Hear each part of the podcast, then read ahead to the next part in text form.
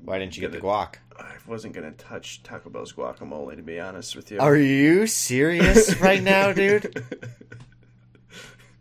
Lord knows Taco what's Bell in Taco Bell's is guacamole. the okay. Probably not real avocados. Ta- okay, whoa. Taco Bell is the industry leader in food safety. Okay, so I talking about you don't know what's in it. Okay, Okay, food safety, sure. Food quality, another story. Uh, hey, this shit won't kill you. It'll just make you poop a river of brown. a river, dude. yeah, dude, a fucking river. Dude, I'm. It's hard for me to not get Taco Bell because there is a Taco Bell on my way to work, and there's a Dude, Taco Bell on my way, man. and there's a Taco Bell on my way to Louis. So those are like the two Dude. places I go. Dude, And so it's Taco just Bell so for easy. breakfast, Taco Bell for dinner. Hey, Taco Bell for breakfast, Taco Bell for dinner. Seven days a week, dude. It's really easy for me to just stop and grab a quick bite of something on my way home from Louis at night. Do you know how much Or it would mean to me if you ate Taco Bell 14 times a week? It'd mean a lot more to me in a negative way. Dude, I will not hear this from you. We're, we'll we'll see how these uh, how these taquitos will will, will go. will go okay, okay, okay. No, I've had enough. I've had enough, dude. we'll see how I digest the taquitos. You'll see but how you digest the rolled chicken tacos, Tommy. Anna, you should see these things. They're identical to the taquitos Kyle would always get. They're fucking identical,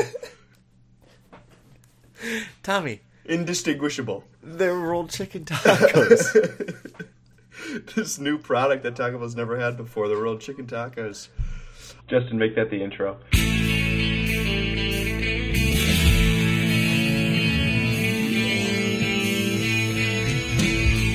Oh, hello everyone, and welcome to the Let's Talk Fantasy Football podcast. I am your host here. My name is Tommy.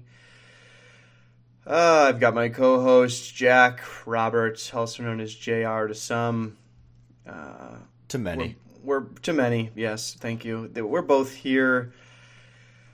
Oh, we're gonna talk some fantasy football, I suppose. Thank you for the somber intro, man. Thank you for thank you for starting this episode on the note that it deserves to be started. Ladies and gentlemen, before we get into any of this, excuse my language, crud, I just got to say something. I missed the playoffs. I need to own up to it. The game isn't over, and there's always, you know, never say never. Justin Bieber said it best, but folks, I don't think I'm gonna, I don't think I'm gonna ride this one out. I think J.R. Lett, with arguably a top four team in the league, will not be participating in the fantasy football playoffs. It is what it is. That's fantasy football. Hard fought season. I made the moves that I thought I could to put my team in the best position to make a playoff run. I was excited if I could slip by Dan in this round. I was excited for making a playoff run, but alas. Tommy, take over the rest of the episode. I'm out of here. All right, and on that note, I will be on my own for the rest of the podcast. Uh, no, but you're right. I mean, I said it last week. I was really, really disappointed that that one of you and Dan had to miss the playoffs. Thought you both more than deserved it, and you did. I mean, as far as points scored goes, you both deserved to make it. Honorable mention to Anna, who I'm also disappointed will not be making the playoffs. Uh, yeah, her team it kind of fell apart a little bit towards the end. She started off really well. It, it's uh, it's reminiscent of my team last year, where I started three and one and ended five and eight, locking down that last place last year. And I don't know what exactly what Anna started, but her team was straight fire starting off the year with Alvin Kamara doing so well, and uh, just didn't things didn't unfold how you would want, and uh, she she misses the playoffs by a game, and uh, it's it's unfortunate. So the teams that are out for sure are Anna and Scott. Scott, oh man, Scott went out with a whimper. That's for sure. We will talk about his performance, but he is out. He will end in 12th place, uh, deservedly so. Wasn't his year at all after his arguably best season of his fantasy career, not winning the championship. He backs it up this year with a, a very bad performance. His a real statement season. I mean, Scott really he branded from the get go. He said 0 and 16. He mm-hmm. really he came into this season knowing that he blew his championship championship shot last year, and uh, boy, did he hold true to his promise. A truly pitiful season. Congrats to Scott on the 12th place finish. And congrats on the marriage. well said. Uh, but Anna, Anna is for sure out. She lost to Greg. Um, and you are not for sure out, but it's looking like you might not. Time of it. death, Monday, December 2nd, 7:48 p.m. Pacific time. Jack's fantasy it. season. You're calling it, huh? All right, so that's three teams that are out. If we're calling Jack's death, uh, that's three teams that are out. So now we are live here on Monday night, as Jack said, 7:49 Pacific time, 9:49 Central time. It is into the fourth quarter in the Monday Night Football game. The situation that we have right now is both Greg and Drew have won their matchups for this week. Greg is done. He will not score any more points. Drew, right now, as it stands, the Eagles have the ball. They are getting ready to drive against the Redskins. There are 10 minutes and 2 seconds left in the game, and Drew needs another 270 points from Golden Tate.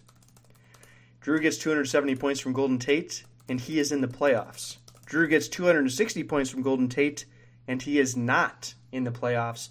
And Greg will hang on to the eighth spot and make the playoffs. So that is something we will be keeping our eye on as we record this podcast. But until something changes, we will let you know if Golden Tate gets any catches or any points. And uh, he is in the game now on this second down, so we will see what happens. But what I want to do is talk about the things that are final. And without further ado, shall we get into the matchups for this week? Let's do it, dude. It's going to be tough for me, but boy, you know, it's an honor to host this podcast and it's an honor to cheer you valiant people on. And I, I just got to say, I mean, nobody, nobody I'd rather lose to than Dan the Man Tierney. Just a, a, a man of the utmost character, a man of the utmost, I, I don't know how to say this, sexual essence, I guess I would say. um, a man of the utmost oof, moxie. I don't know. I'm I'm running out of words here, but Dan is just one of a kind, and I wish him the very best in the playoffs. He missed out last year, undeservedly, and had he missed this year, it would have been undeserved. So he cranked me. I mean, we'll get to it, but he deserves it, and uh, yeah, just wanted to say that. He did crank you, and that, honestly, Jake, that's that's really respectable that you said that. Uh, I know that Dan will appreciate it. It was a very well thought season by both of you. Uh, one of you just had to be the loser, and unfortunately, it looks like it's going to be you. While you were talking, Golden Tate caught a eight yard pass. So uh, Drew is 140 points away oh from the gosh. playoffs. This is going to be insane. Um, but yeah, the first matchup we'll talk about for this week is going to be Kyle versus Louis. Um, Louis beat Kyle but Kyle remains in first place even with his loss. Um, yeah, Louis took him down. Right now, Louis has an even 13,000. He's still got Jordan Reed playing. But Kyle had a down week of 11,890. Maybe it's good for him that he got his down week out of the way before the playoffs. But things did not look good for Kyle this week outside of Patrick Mahomes, who just went nuts with 3,300 against Oakland. Julio Jones had by far his worst week of the year with 280 going up against Baltimore at home. Matt Ryan was atrocious. The Falcons look terrible and not not great. Corey Davis actually has a good week with 1290. Was saved by a touchdown at the end. It's his best or it's his best stretch of the season. What is that? Three good weeks out of the last four, maybe. Um, yeah, yeah. He's got uh, two thousand. He had two thousand over two thousand points in the two out of the previous three weeks, and then yeah, barely scraped by. It wasn't looking good, but then he ended up with twelve ninety this week. I still don't buy it. You know, long term, I, I don't see him as a reliable player moving into the playoffs. They're going up against Jacksonville next week, uh, Thursday night game. I don't love that at all. Um, so yeah, I mean, not not to get ahead of myself, but Kyle looking at week one of the playoffs, that's definitely a big issue for him. Julio Jones, I wouldn't worry about it as much because, like you said, his worst game of the season by far. Baltimore, one of the best defenses in the NFL. Nothing to see there.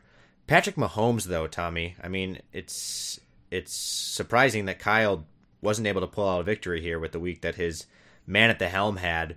He is going to be having himself some really good weeks moving forward. I guess I had sort of stumbled into it, but we got to address the Kareem Hunt news. Yeah. I don't know if you wanted yeah. to talk about it, um, but I was just going to say that Mahomes, with Kareem Hunt out rest of season, is gonna real. The Chiefs are really going to rely on him to do things with their offense that he didn't have to previously do with a talent like Hunt in the backfield.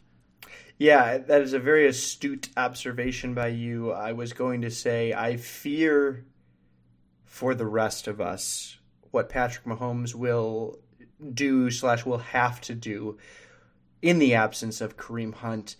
Uh, obviously, everyone that's listening to this podcast knows what happened to Kareem Hunt. A video surfaced that uh, showed him being restrained by his entourage. He was trying to beat up uh, some woman and he got uh, a couple hits in on her. He hit her once and uh, kicked her a little bit, but uh, it would have been really bad had no one been there to stop him because he looked like he was going hard at her. Uh, a very high character move by the Kansas City Chiefs to release Kareem Hunt. I will start by saying that uh, as a as a Chiefs fan, very upset with Kareem Hunt. I don't. I, this happens. It seems like it happens. Obviously, way too often with NFL players, uh, domestic abuse or abuse of some kind, some sort of physical altercation. And the Chiefs, I think, really the, reason the Chiefs released him was because he just straight up lied to the organization. He told them he wasn't involved at all in the fight, and um, that wasn't the case. He was very much involved in the fight and I think that's the reason they you know happened last February and not a great look. So they released him, and you know for Kareem Hunt, hopefully he gets the help he needs, and I think he will get another shot. That's just the way the NFL is. I would be incredibly shocked if someone didn't give him another shot with how talented he is. Not that he necessarily deserves it after something like this, but we've seen a precedent set of NFL players who abuse a woman or are in some sort of altercation where they get suspended and they come back and they are given another shot by some team. So, but yeah. With, and honestly, with... I mean, I needed to let you go through that so we could give off that politically correct message. And now I want to get to what I really care about. Kareem Hunt, dude, you lost me playoffs. Kareem Hunt it, yeah. would have scored 4,000 points against the Oakland Raiders this week. It's it's honestly it's it's very easy to say he, he was going at to least demolish yeah, You would you expected and, at least 2,500 from yeah, him. I would have uh, made the playoffs, but no, I, I jest. But yeah, it's it's just not good. Has no place in the NFL. I optimistically thought his career would be over, but after yeah talking to Tommy and seeing some of the reports, I think he'll definitely get a shot in the NFL, which I don't know. Who's to say this is not a political podcast? So let's get back to the football.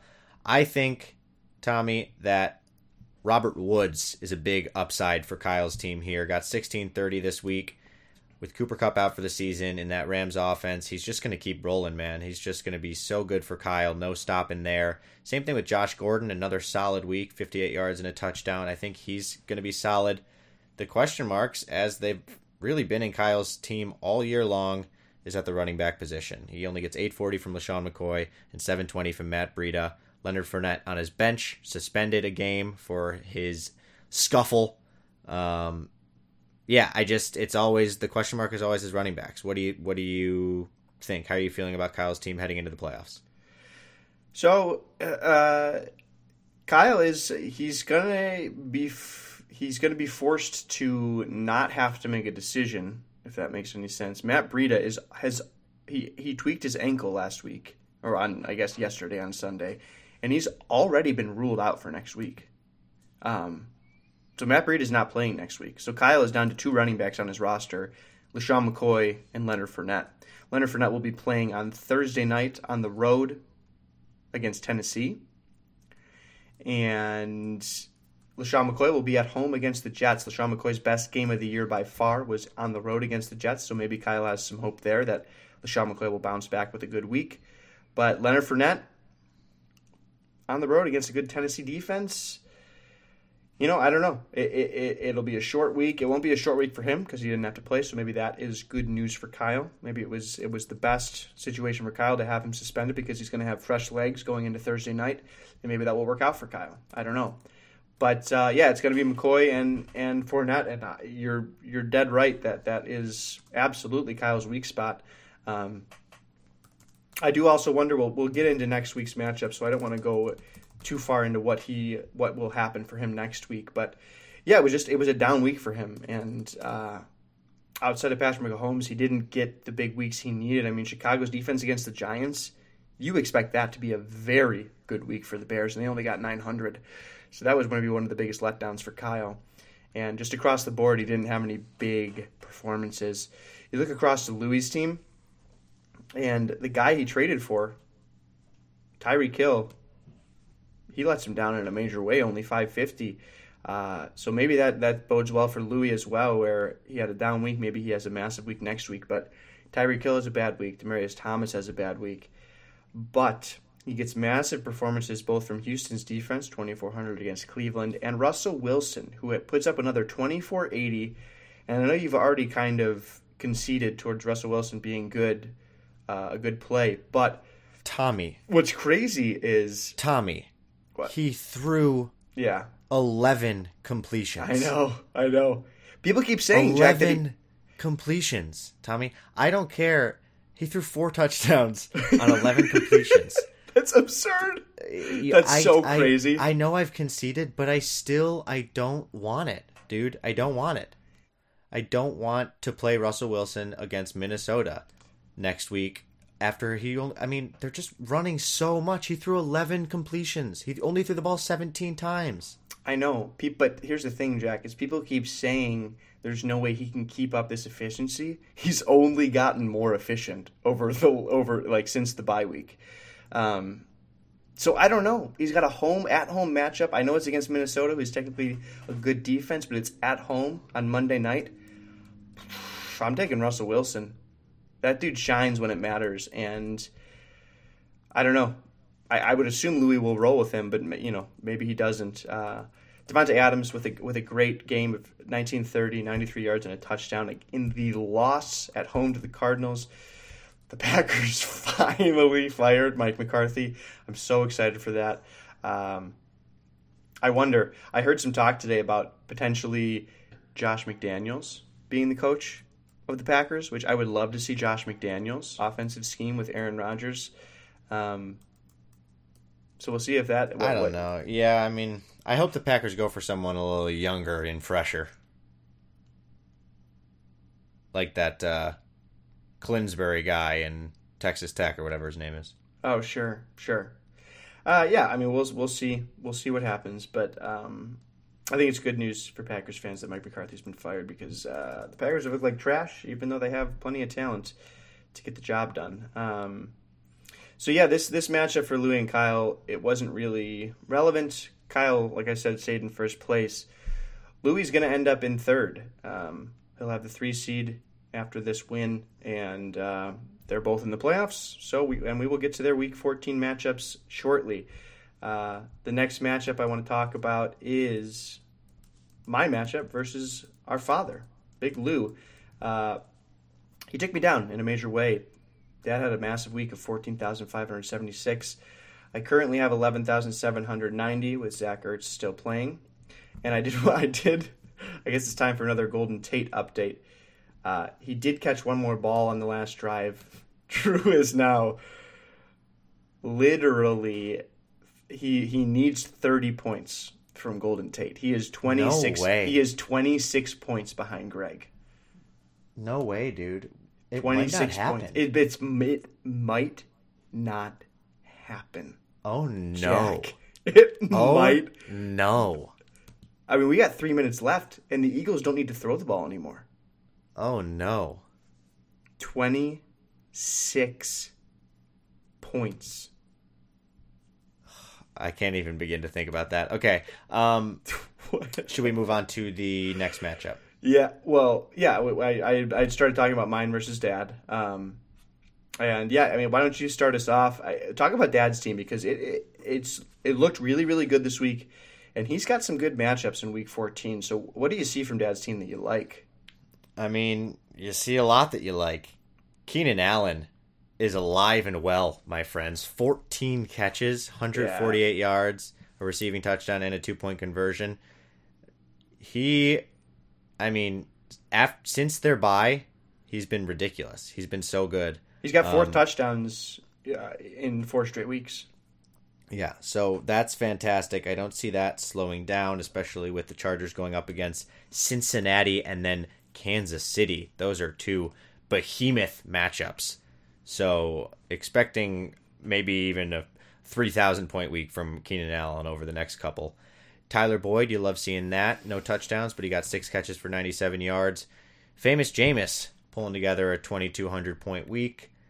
Um, I like him. I mean, as long as he keeps starting, and I think he will.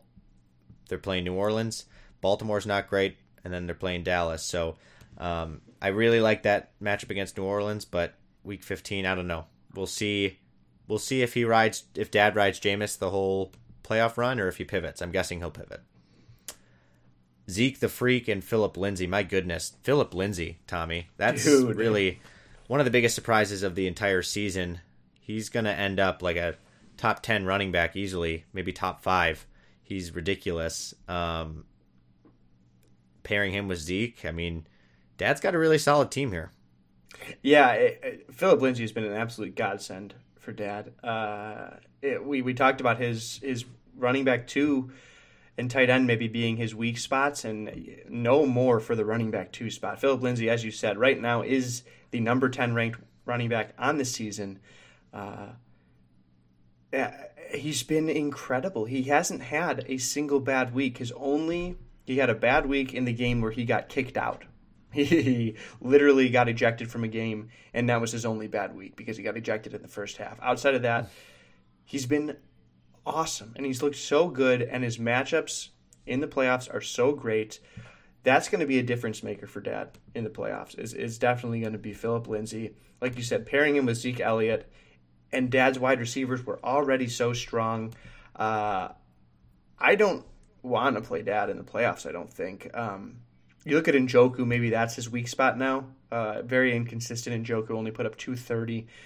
Um, but, I mean, he, he sat Diggs, who only put up 740. Diggs was questionable going into that game, so that's why Dad sat him. But, I mean, you got Diggs, Keenan Allen, and Emmanuel Sanders, all top 15 wide receivers this year.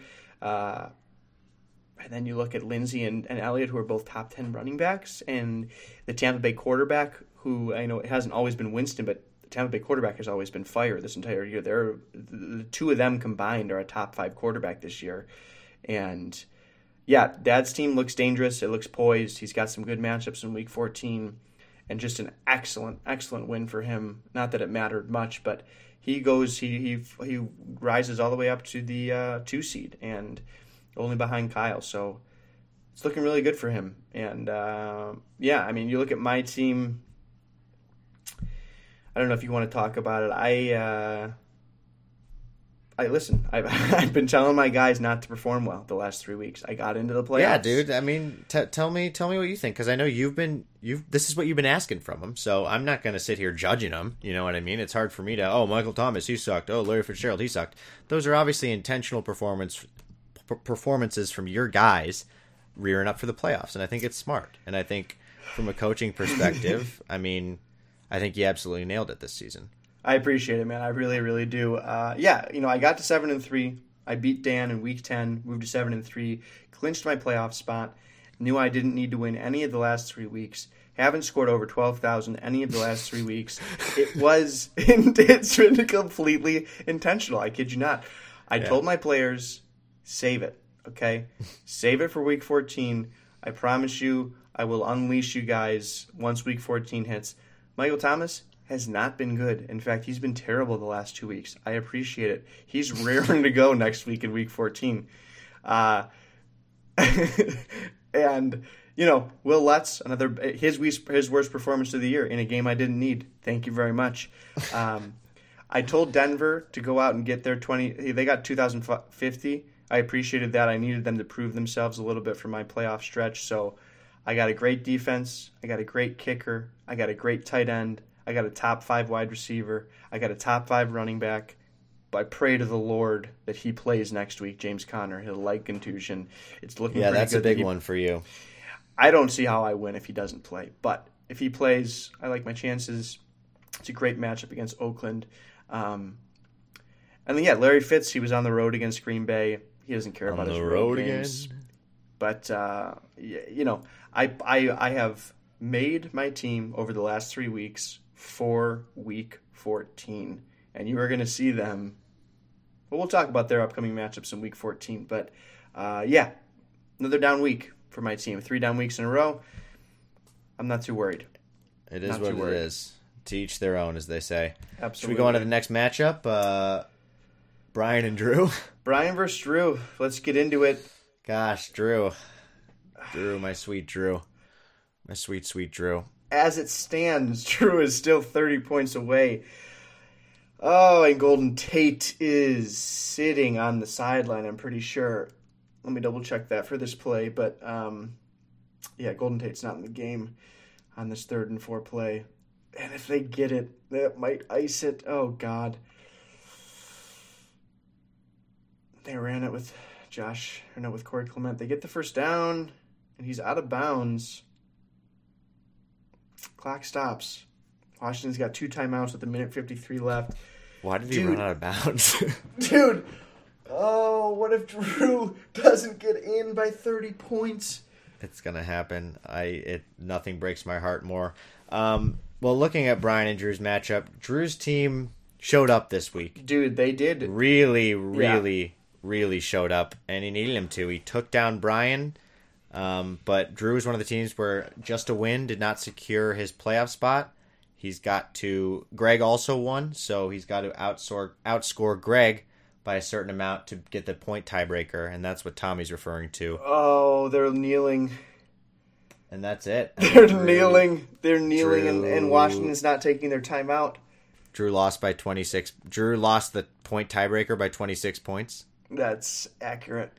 So it's not even just that he needed 26 more points this week. He needed, at some point in the season, 26 more points. yep. Uh, yeah, a single catch would have done the And trick. for the listeners who aren't familiar with our how our scoring works, I 26 points. That whoa, that's a lot. Oh my gosh, why are you guys talking about it like that? Uh, that is less than one fantasy point Yep. if you're talking standard scoring.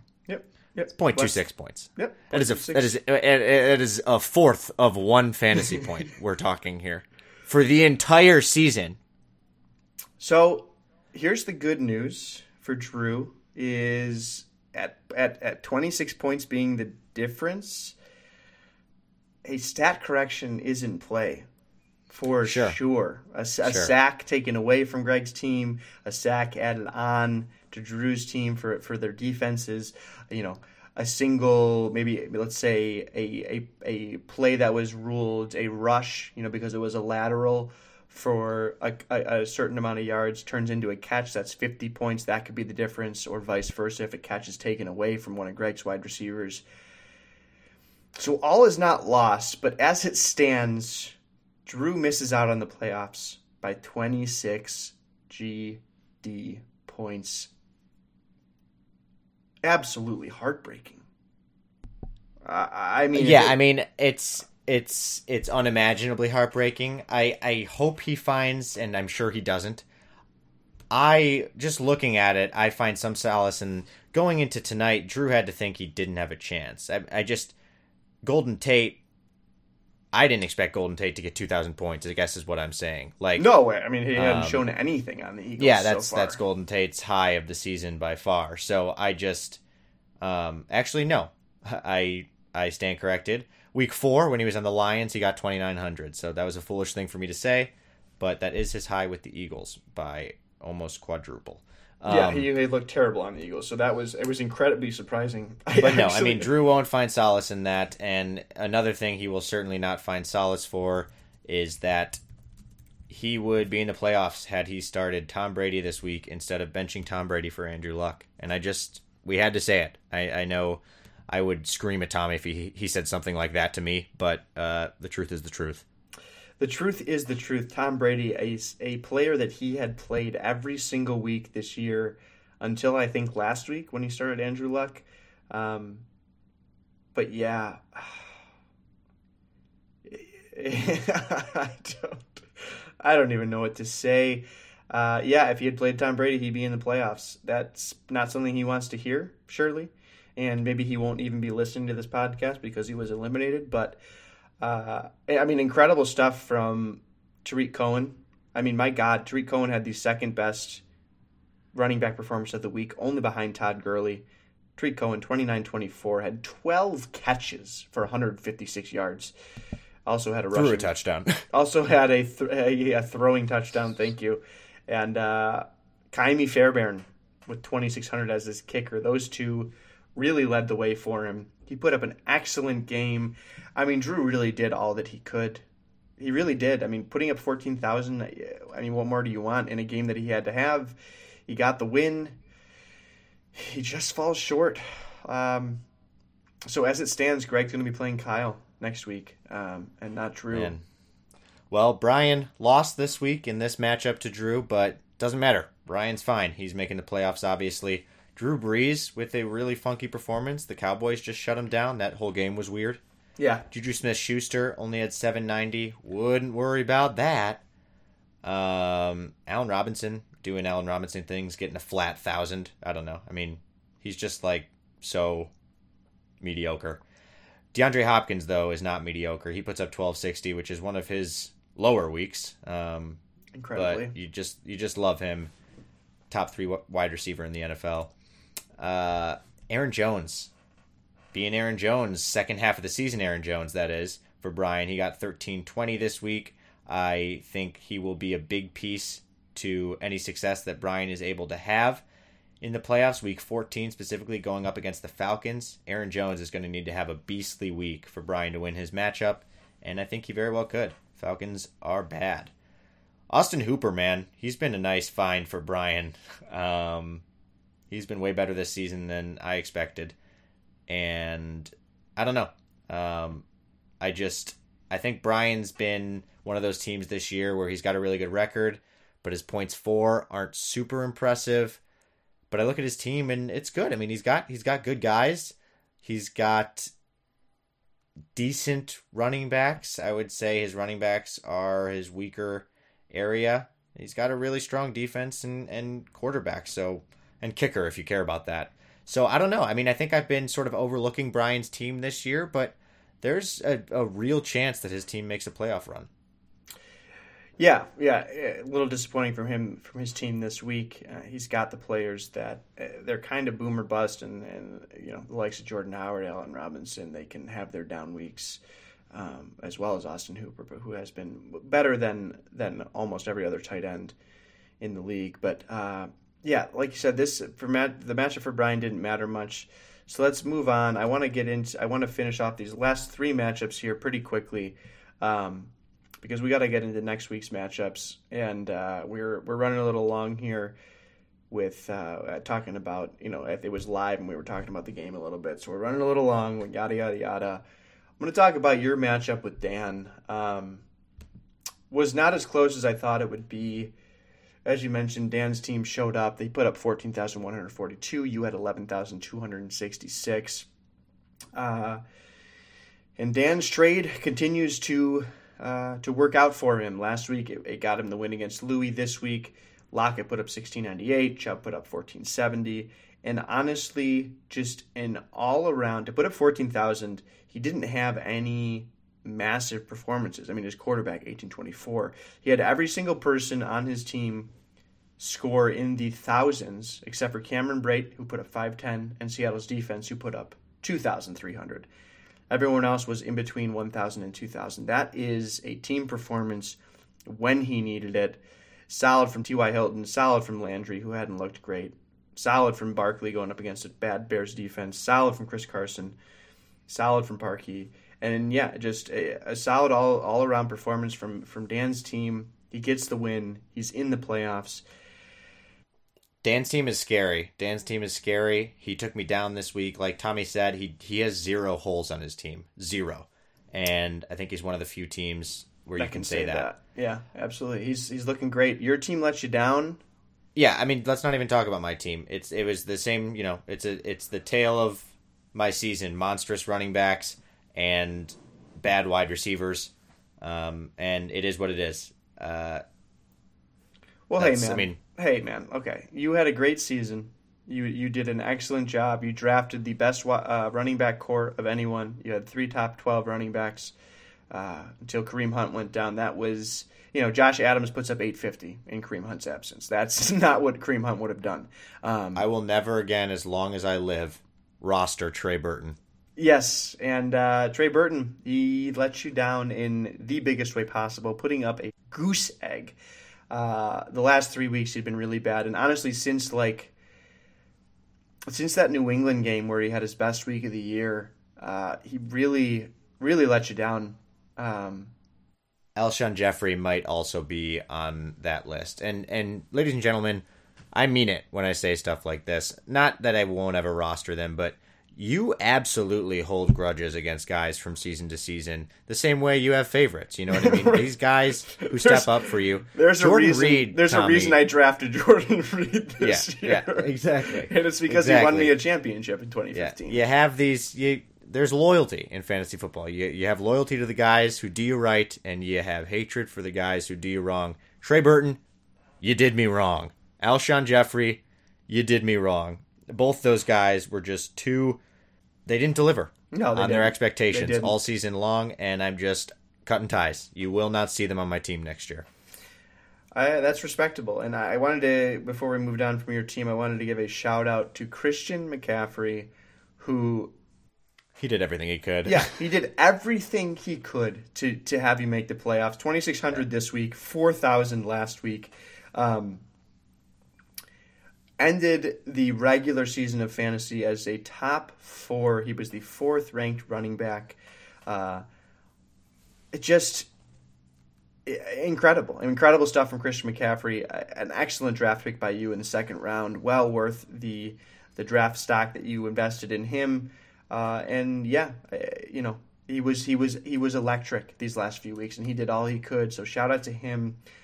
You fell a little short, but you had one of the most dangerous teams in the league, and uh, you know, from from a logistical standpoint, everyone that's in the playoffs should be glad that you are not, because you were a significant danger to all of us. Um, so, congrats to you on a well fought season. It's fantasy. It's bad luck. You deserve to be in, and you're not. I uh, I apologize for that. But well, I uh, appreciate that. On to the next one, and I will come back stronger than ever. Speaking of stronger than ever, Justin takes down Scott. And Justin is going on to the playoffs, ladies and gentlemen. BB is stronger than ever, and you shall not pass, Cranky Goat Hanger.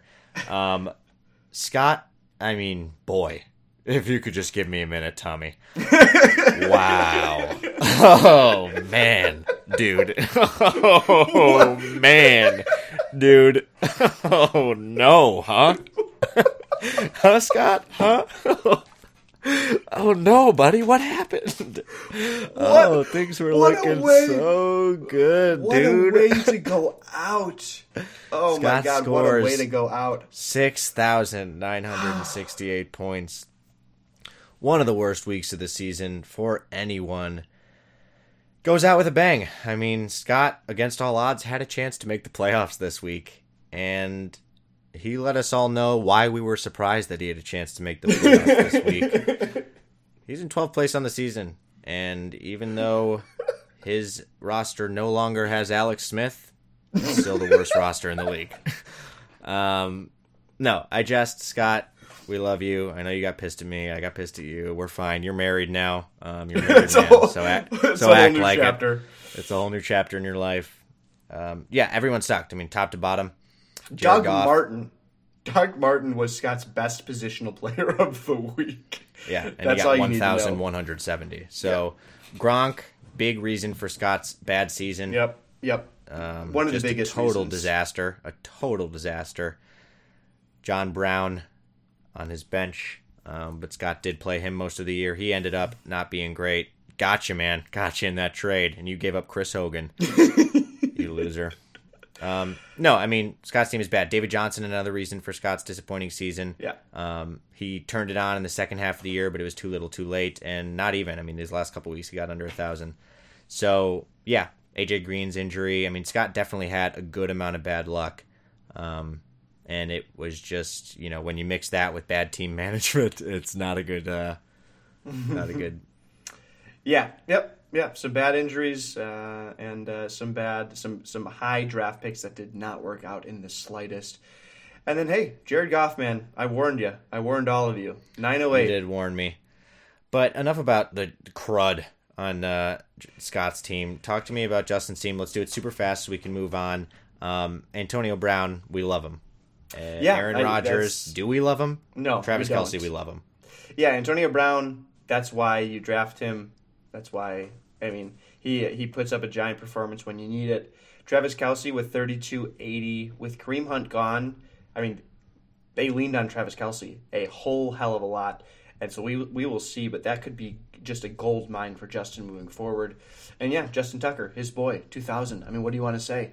He helped him win. I mean, not that Justin needed help against Scott, but you know, had he faced anyone else, uh, Justin put up a, a score that would have beat almost everyone. So, um, yeah, his his his main guys performed, and uh, he God, it would have some- been such. It would have been such a power move if Justin only started Antonio Brown, Travis Kelce, and Justin Tucker, and he beat him. You know, just a Good. three man roster. Lord, you're not kidding that that would have beat Scott. Oh my God! three man roster. Three dude. of Justin's players beat Scott's entire ten man lineup. And one of those three players is Justin kicker. kicker. oh no. Um, yeah, excellent week from Justin. He's got to be feel, feeling good going into the playoffs. Still, I mean, we've talked about it to you know we've beaten this into the ground. This point of Justin's running backs are what might be his downfall. If if he does not make it past week one, I think it will be his running backs that are the the cause of that. For that. sure. Um, but yeah, All right, moving on to the last matchup. Greg and Anna. Greg takes down Anna. 12,066 to 10,074. And Greg will be in the playoffs, like we mentioned, because he, over the entire course of this season, outscored Drew by 26 points.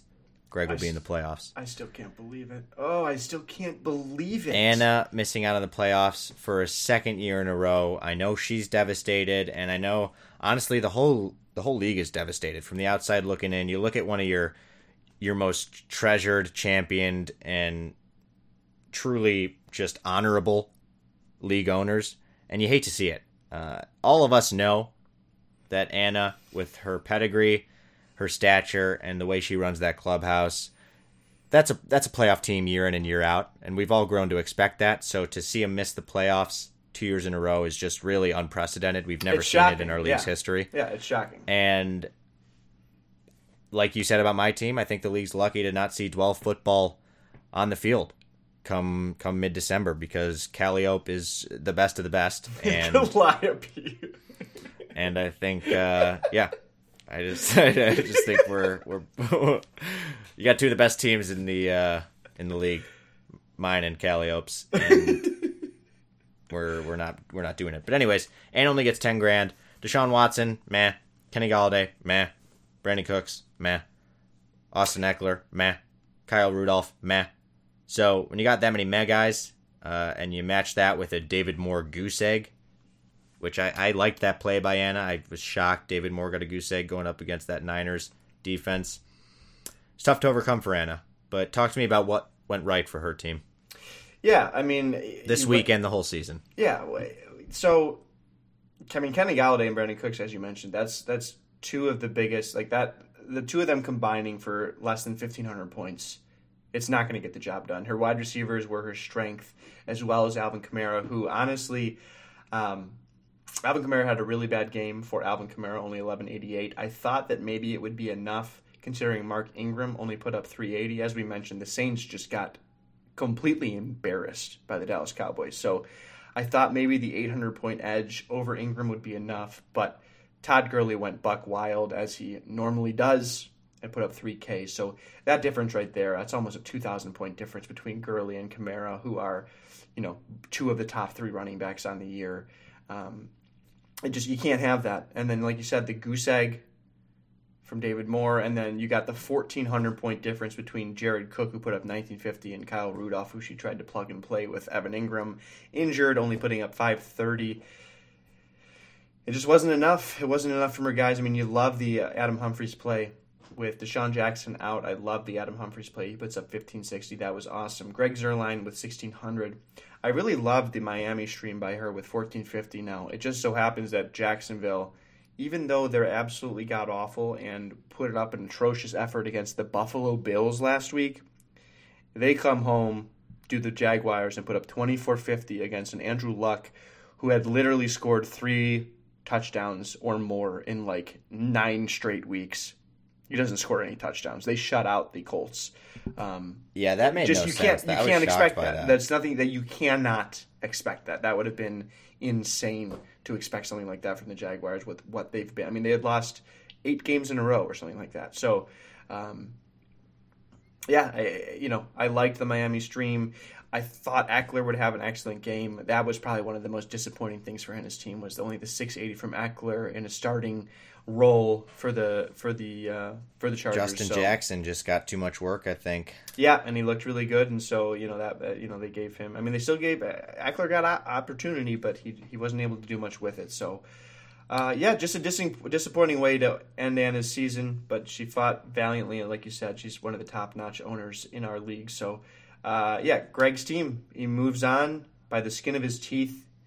He wins by an easy margin, but only outscoring Drew on the season by 26 points. Uh, and you know, I hate to say it, Jack, because I know you're going to be angry with me, but Jared Cook is a large reason why Greg is moving on into the playoffs. Yeah, no, I mean you're not wrong. Jared Cook, these last three weeks, over a thousand. I mean that. I think it only minorly diminishes my point because Zach Ertz is still way better than Jared Cook. Yeah, Has Jared. Cook been way better than Jared Cook? Sure. Sure. But Zach Ertz is still better than Jared Cook, who's way better than Jared. Cook. right. So right.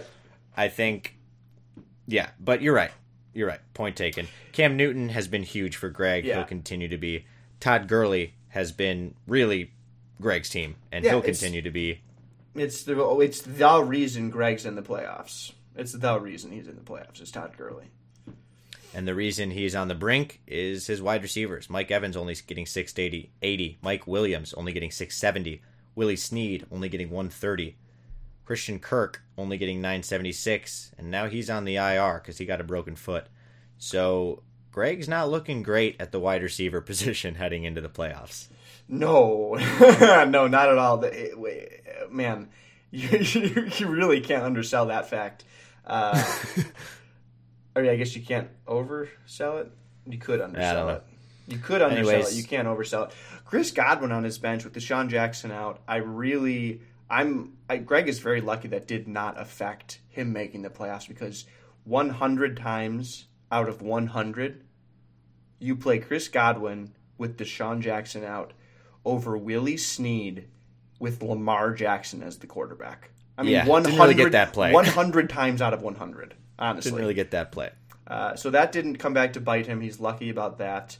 Um, and he got you know a good good performance from Prater, good performance from Dallas, and yeah, it was enough. It was just barely enough, barring a stat correction. Greg uh, hangs on by 26 points to make the playoffs.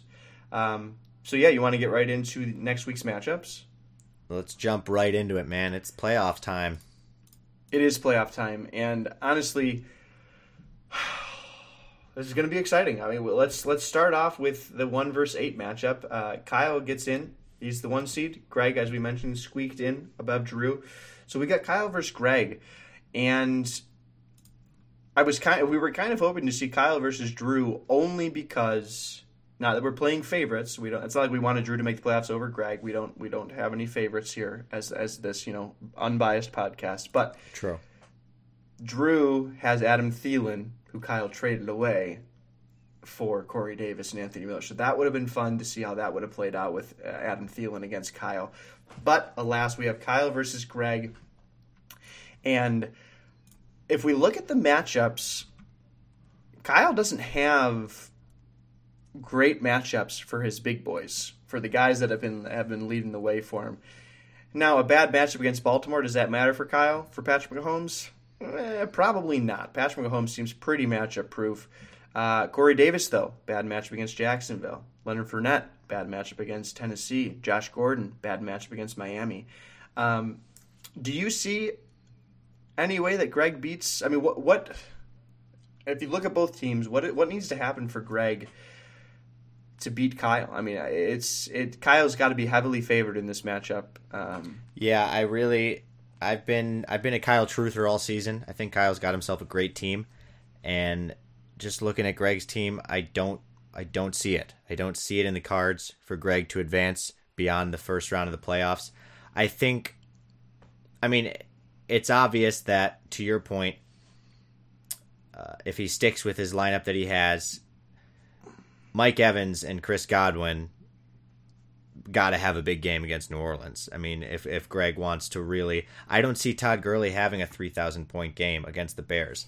But I guess even if he does, Mike Evans and and Chris Godwin really really got to show up and not be shut down by that New Orleans defense that's sort of gone back and forth in terms of how much fantasy value they have. I mean, sometimes teams blow them up and sometimes they're really solid on defense. So that's the biggest question mark for me, honestly. I, I see Mike Williams having a good game against that terrible Bengals offense. I see Mark Ingram having a good game against the terrible Bucks defense. Uh, and I see your boy Jared Cook having a fine game in the tight end position, and, and Cam's always going to Cam. So I just I those two Tampa Bay wide receivers are the biggest question mark for me. All in all, I don't see it happening. Yeah, I think that's fair. That's definitely going to be the biggest thing. Uh, you know, the good news is is is a game against New Orleans. You gotta figure Tampa Bay is going to be playing from behind, right? I mean, that's the literally the only situation I can see is that Tampa Bay will be playing from behind, and with Christian Kirk out, I mean, you got to figure Greg's going to plug in Chris Godwin, right? I mean, you're not doing Kenny. I mean, you're not doing Pierre Garcon. I wouldn't want to do Kenny Stills. So yeah, you got to think. So he, he plugs he plays both Chris Godwin and Mike Evans. Let's say that that happens, and yeah. there's a very good chance that one of them goes off, uh, and, and, there's a very good chance that at least one of them they get at least one touchdown between the two of them. They're going to need more than that probably to beat Kyle. Um, but yeah, I like your point about Todd Gurley going up against Chicago. They give up so few rushing touchdowns.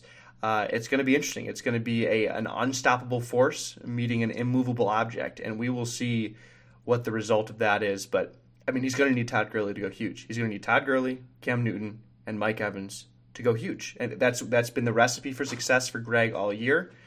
And uh, if he doesn't get huge performances from the three of them, yeah, I don't see it happening uh, for sure. But like I said, Kyle, he's going to be forced to play LeSean McCoy because uh, Matt Breida is out already, already ruled out. So he's going to play LeSean McCoy, and LeSean McCoy had his best week by far against the Jets. So if he can replicate that, if Sean McCoy has a good week for Kyle, I don't see how he loses because that is like just. Uh, point, yeah, I mean it'll be interesting. do you think? Do you think Kyle um, pivots and goes Baker over Patrick because the Chiefs are going up against Baltimore? I mean, I just I wonder why he has Baker Mayfield on his bench if he's not going to play him this week.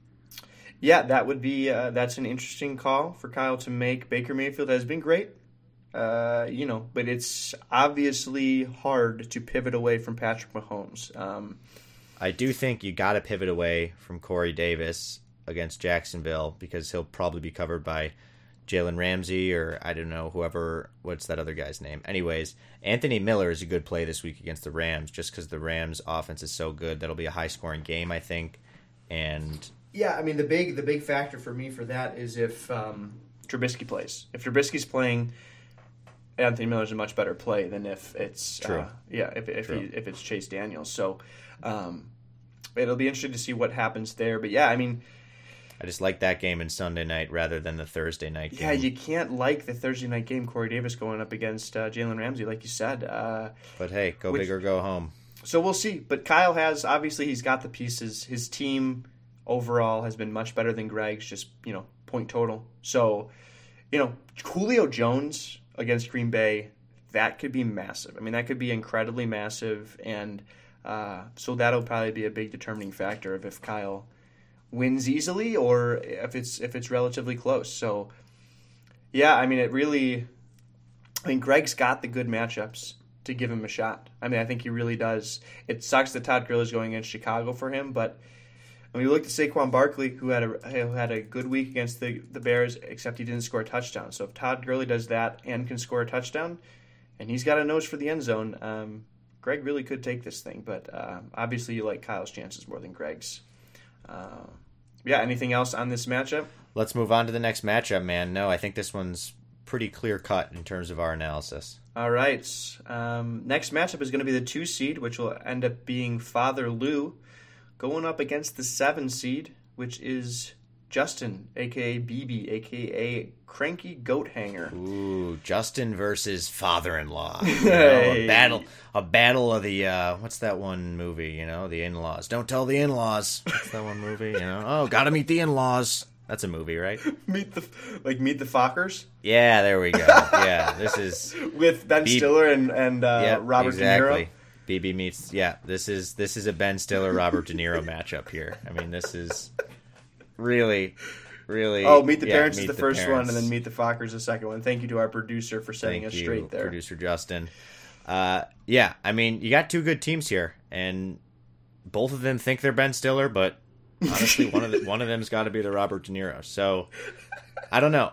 I mean, what more analysis could you have on the matchup? That's, that's pretty much it. I mean, that pretty much, from my perspective, sums it up. I don't know if you want to get into the stats, Tommy. No, but- I mean one of them's gonna be Stiller, one's gonna one of them's gonna be De Niro. No, I mean, I I really like Dad's team. I've been talking about how much I like Dad's team, and I, I I'm telling you, I look at Justin's team, and I look at his running backs, and I just I don't see it happening. Justin is he's got he has a to- grand total of zero good options at the running back position this week. Yeah, I mean the fact that Marlon Mack, who is his best running back by far on his roster, is going up against one of the best defensive fronts in the league in Houston. Yep. That's not good. Um, and he can't play Carlos Hyde next week. I, you know, I pray to the Lord he doesn't have to play Frank Gore next week. Uh, and then you're looking at Duke Johnson. I mean, he's got to maybe look to the waiver wire. I don't know who he can get. Uh, we won't speculate on that because we don't want to, uh, you know, sway him one way or the other. But uh, yeah, obviously you can't play Carlos Hyde, so he's going to have to find another running back too. I mean, he sticks with Marlon Mack, even though it's a bad matchup. Um, Sure. I just I look over and I see Dad. He's got Zeke going up against Philadelphia, and he's got Phillip Lindsay going up against the Niners. Yeah. Uh, I mean, add to that, if on Johnson's still out, add to that Theo Riddick going up against the Arizona Cardinals. I just I think the the running backs will absolutely make the difference in this matchup. Dad should handily win the running back battle. What will be huge uh, for Justin is obviously the tight end battle. And Njoku will have to have another bad performance from Dad, I think, for Justin to have any kind of shot. If Njoku has one of his good performances, it's going to be really tough to overcome because that is Dad's one weak spot on his team right now. And uh, if Justin can, if Kelce can go off again, I mean, Baltimore is a really good defense, but their their weakest spot has been against the tight end this year, and they leaned heavily on Kelce last week. Did KC so? it's possible they will lean heavily on him again, which could be really good for Justin. If he can get a 2,000 point advantage over Njoku, that would go a long way for him. And then, of course, you look at the quarterback. Uh, the quarterback matchup for them it could go either way. I mean, Jameis Winston could have to throw a ton. Now, Aaron Rodgers going up against Atlanta. Uh, Atlanta looked really bad, but that was against Baltimore. They go up against Green Bay in Green Bay. Green Bay's defense has been atrocious. So if Atlanta could put up points, Aaron Rodgers under a new coach, maybe a little bit of a new system, he could have a really big week against Atlanta at home. And then obviously, you know, you like Calvin Ridley against Green Bay. You always like Antonio Brown. Julian Edelman, technically a bad matchup against Miami, but you're playing him. Um, I tell you, if Justin wins this week, it is on the back of Antonio Brown and the shoulders of Travis Kelce yeah. fighting through a bad Baltimore matchup, but just being the titan that he has been for Justin.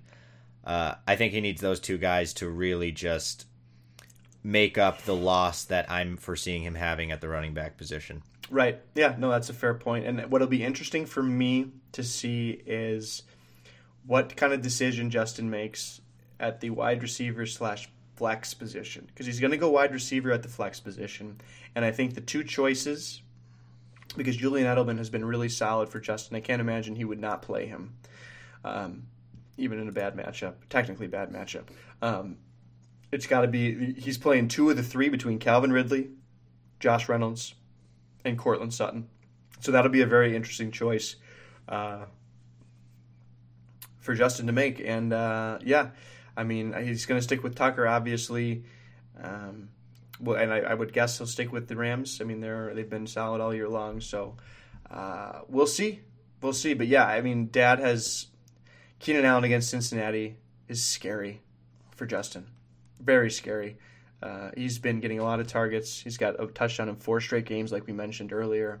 Um, Stefon Diggs on Monday night against Seattle. Seattle's defense uh, against the pass has not been great, so that's another big one. Um, yeah, Dad's got some decisions to make as well. I, I think really the only decision will probably be between he's got to play two of the three of Tyler Boyd, Stefon Diggs, and Theo Riddick um, unless you know he's, he's rostering three defenses still. So um, yeah, I was going to say I give Dad I give Dad the the edge in this matchup just because of the flexibility he's got at the defensive position this week. Going into Week 14, Dad's got a plethora of options to choose from. He's looking at Green Bay's defense against Atlanta, the Chargers' defense against Cincinnati, and Minnesota's defense against Seattle. Just a really juicy decision for Dad, and one that is certainly worth the roster spots. I love it. Well said. Absolutely. Yep. You love that Dad's got three defenses. We're giving him that defensive flexibility there. Um, so I think we both give Dad the edge. Um, he's got the better matchup. Justin's got Justin's got a chance for sure. I expect it to be a close matchup unless Keenan Allen does in fact catch the three touchdowns that I'm expecting against that Bengals defense. That will be hard for Justin to overcome. Yeah, I mean if he gets anywhere near he put up 2980 this week. If he gets around there uh, with the with the running back firepower that Dad has had so far, I mean Ezekiel Elliott put up 3300 against Philly last time, and that was in Philly, and now they're in Dallas. Uh, I just uh, Dad's got some real firepower on his team, so it's it'll be interesting. Justin has the high end firepower on his team with, like you said, Brown and Kelce. They're both going to have to be so big for Justin to win this week, um, and they can. They have been, and they could be. So it'll be interesting. But yeah, good luck to both of them. Um, next matchup, the third matchup of the playoffs, we're going to be talking about, and this playoffs, is, you know, playoffs, where this is kind of how it should be. Honestly, I mean, this is kind of like cosmic justice. The fact that uh, two teams that made a blockbuster trade that kind of shook the league are now facing each other in the first week of the playoffs. Louis, who traded away uh, Tyler Lockett, Nick Chubb, and Curtis Samuel for Tyreek Hill. They're, he's now playing Dan, and now Louis has to go up against two. I don't know if Dan will play Curtis Samuel, but he will definitely be playing Tyler Lockett and Nick Chubb. Uh, Louis got to go up against two of his former players. That's kind of a scary scary prospect for Louis. I mean, Louis now is looking down the barrel of potentially knocking himself out of the playoffs by making that trade, uh, depending on what happens. But let's look at Louis' team first. He's set himself up. He's got two of the top three wide receivers on on the year. Uh, Tyreek Hill, a bad matchup against Baltimore, but I mean Tyreek Hill is is like Patrick Mahomes, right? He's matchup proof. If anyone is going to have an excellent week against Baltimore's corners, it's Tyreek Hill because he can beat any corner in the league, right? I mean, Tyreek Hill is I I get why Louis made the trade. He's he's he can beat anyone. It doesn't he's matchup proof, 100%. But I you really you really wish you had I don't know, especially with Louis running back troubles as of late and with with Spencer Ware not being the key that like that's that's a shared backfield and they're going up against Baltimore. I just I think Louis got to be looking at this regretting the trade. I, I don't see any other way to look at it.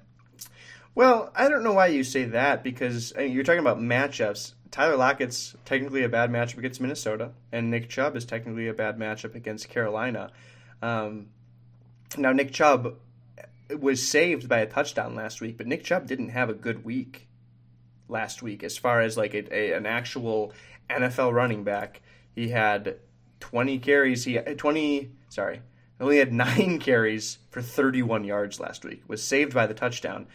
But if Cleveland gets down big again against Carolina, which they could, Nick Chubb could have a bad game. Now I get what you're saying. Tyreek Hill against Baltimore, not a great matchup. But I mean, Louis couldn't have predicted the Melvin Gordon injury. Like I, he should have. I don't know that like maybe he does regret it, but there shouldn't be any regrets. I mean, he got a, he got the best wide receiver in the league in Tyreek Hill. Uh, I like Curtis Samuel as a play this week um, for Dan against Cleveland. We, uh, going off the performance that he just had, eleven targets, six catches, eighty-eight yards.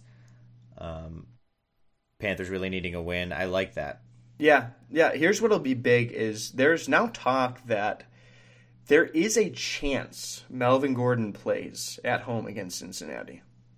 Um, when he first got injured, it was looking like he would be out in week 14, but I have since seen reports that they are I don't know if hopeful is the right word, but they are you know there's a chance that Melvin Gordon plays and that's obviously a big swing in Louis' direction if Melvin Gordon does play. Uh, because he's got James White, who he's obviously playing. He's going to play Adams. He's going to play Hill. I think he sticks with Wilson. His wide receiver three is a is a big question mark for him. He's got the option between Dede Westbrook, Demaryius Thomas, Sterling Shepard, um, and then at his flex, yeah, it's either going to be. You would think if I mean if Melvin Gordon plays, he plugs Melvin Gordon in, but right now he's dealing with Spencer Ware. You know, at home against Baltimore, it is a bad matchup, but I don't know. Kansas City got a great offense. You expect them to get into the red zone. Hopefully, they get to the goal line, and Spencer Ware will be the goal line back. I mean, he's the biggest guy there, and um, the other backs are going to be change of pace guys. So, um, I don't know. What do you see here being uh, a big swing factor? I mean, overall, I look at Louis' team and I, I like him. It's hard to say. This is going to be. This is my biggest question mark. I think of the week in terms of who's going to win. Um, this is going to be a really close matchup, and I it's hard to choose a swing just because I see a lot of similarities. I mean, I obviously give Big Ben, I give I give Dan the quarterback edge, um, and I got to give the running back edge. There's no, I got to give the running back edge to Dan just because he's got. I mean, I, I, I think Saquon is going to have a monster week against the Redskins, and James White with with Rex Burkhead back in the picture with Sony Michel also on the team. Um, and like what I said about Spencer Ware, I don't know. Does Louis play Melvin Gordon if he's back? Does Louis play LeGarrette Blount? For me, honestly, there's way too many question marks for me to even pretend to to choose a winner on this. I don't yeah, at this at this, this point on a Monday night, you can't. Eh, there's no way to decide who should who Louis should play at this yeah. point. Um, I mean, it's I think, gonna, it, I think both... it comes down to their running backs because they both they're both pretty solid at the wide receiver position, and it's just like which one of the running backs can go off more. I think. Yeah, no, for sure. Uh, yeah, if Saquon Barkley has one of his best performances of the year, that obviously swings things towards Dan's direction. Um, but yeah, you know, James White, I don't worry about him too much. I mean, I know Rex Burkhead's back, but uh, it did. I mean, he put, put up fifteen thirty with Rex Burkhead coming back against Minnesota. He's pretty. He's matchup proof, and I think when it comes push comes to shove, they go to James White in the passing game, uh, even with Rex Burkhead back. So. Yeah, I, I really think it a big. Obviously, the biggest thing is with Melvin Gordon plays, um, and if Melvin Gordon plays, I think Louis takes this. Um, but if Melvin Gordon does not play, I think it's completely up in the air. I mean, Dan just has, even with the bad matchups, Dan has so much firepower on his team, so much firepower on his team. So uh, it's really, like you said, it's impossible to decide at this point. You know, on a, it's Monday night. We don't know what's going to happen. So um, as far as who will play and who won't play, so uh, yeah, it'll be. You know, another thing to look at is Chris Carson because he left. He left the game. Uh, last week against the, the 49ers, so we will see if he even plays. And that's not as big of a difference as Melvin Gordon, but Chris Carson has been solid for uh, for Dan, not Brian. Um, so yeah, uh, best of luck to both of them. I think it's really like both cool and terrible that they are playing each other this week because, like I said, it's they made the blockbuster trade and now they both have to live with the results of what that trade brings this week. So. Uh, we shall see what happens. You ready for the uh, the last and best matchup? Let's do it. All right, dude. Um, it's me versus Brian, and I've been I've been talking, I've been talking about it, and I'm ready. I'm ready for this. I wanted Brian, and I got him. Talk to me about Brian's team. I look at Brian's team and I see a one week playoff run. He's got no chance. All right.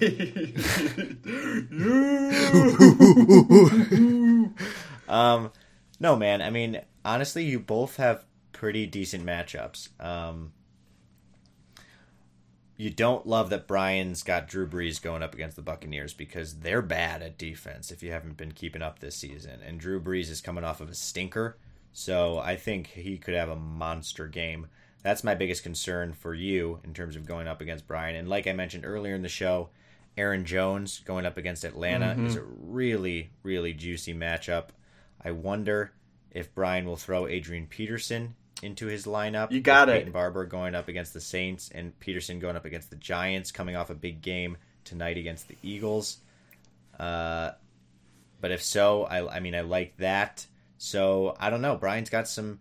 He's got some good running back matchups, and and like I said, Drew Brees. I love that. So it's going to be dependent on how well his wide receivers perform. That's the ambiguity for me. Looking at your side of things, I mean, are you feeling similar to Brian? Like, where are your strengths and your weaknesses? So yeah, I, I think you you highlighted some very important matchups uh, between uh, that will be big determining factors of who wins. The Drew Brees thing, uh, for me, I obviously have Michael Thomas. Now, the last time the Saints played the Bucs, Drew Brees had a phenomenal game of 31 56. But Michael Thomas scored 3,000 even that week. So obviously, what what what I think will be giant in in determining who wins this matchup is Drew Brees is probably going to have a good game.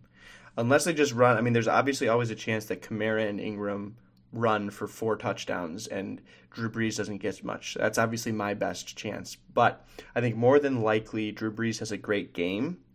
And I think it, it'll just depend on does he lean on Michael Thomas and does Michael Thomas have a great game or is it one of those weeks against the was it against the Eagles?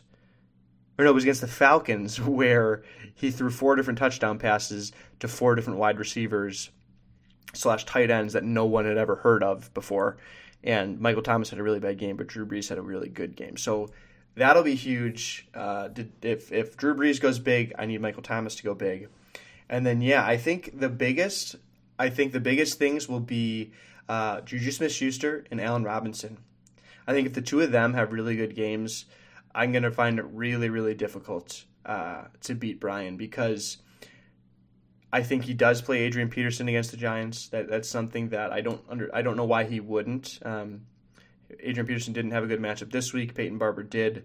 Now it's the exact opposite, where Adrian Peterson has a really good week against the Giants, and Peyton Barber goes up against the Saints, who have been really, really good against the run. Um, so I think he plays Peterson in the flex. He's obviously he's going to stick with everybody else on his roster. I don't think he'll change anything, and so I'm going to need a a pretty big tight end uh, difference uh, in favor of my team.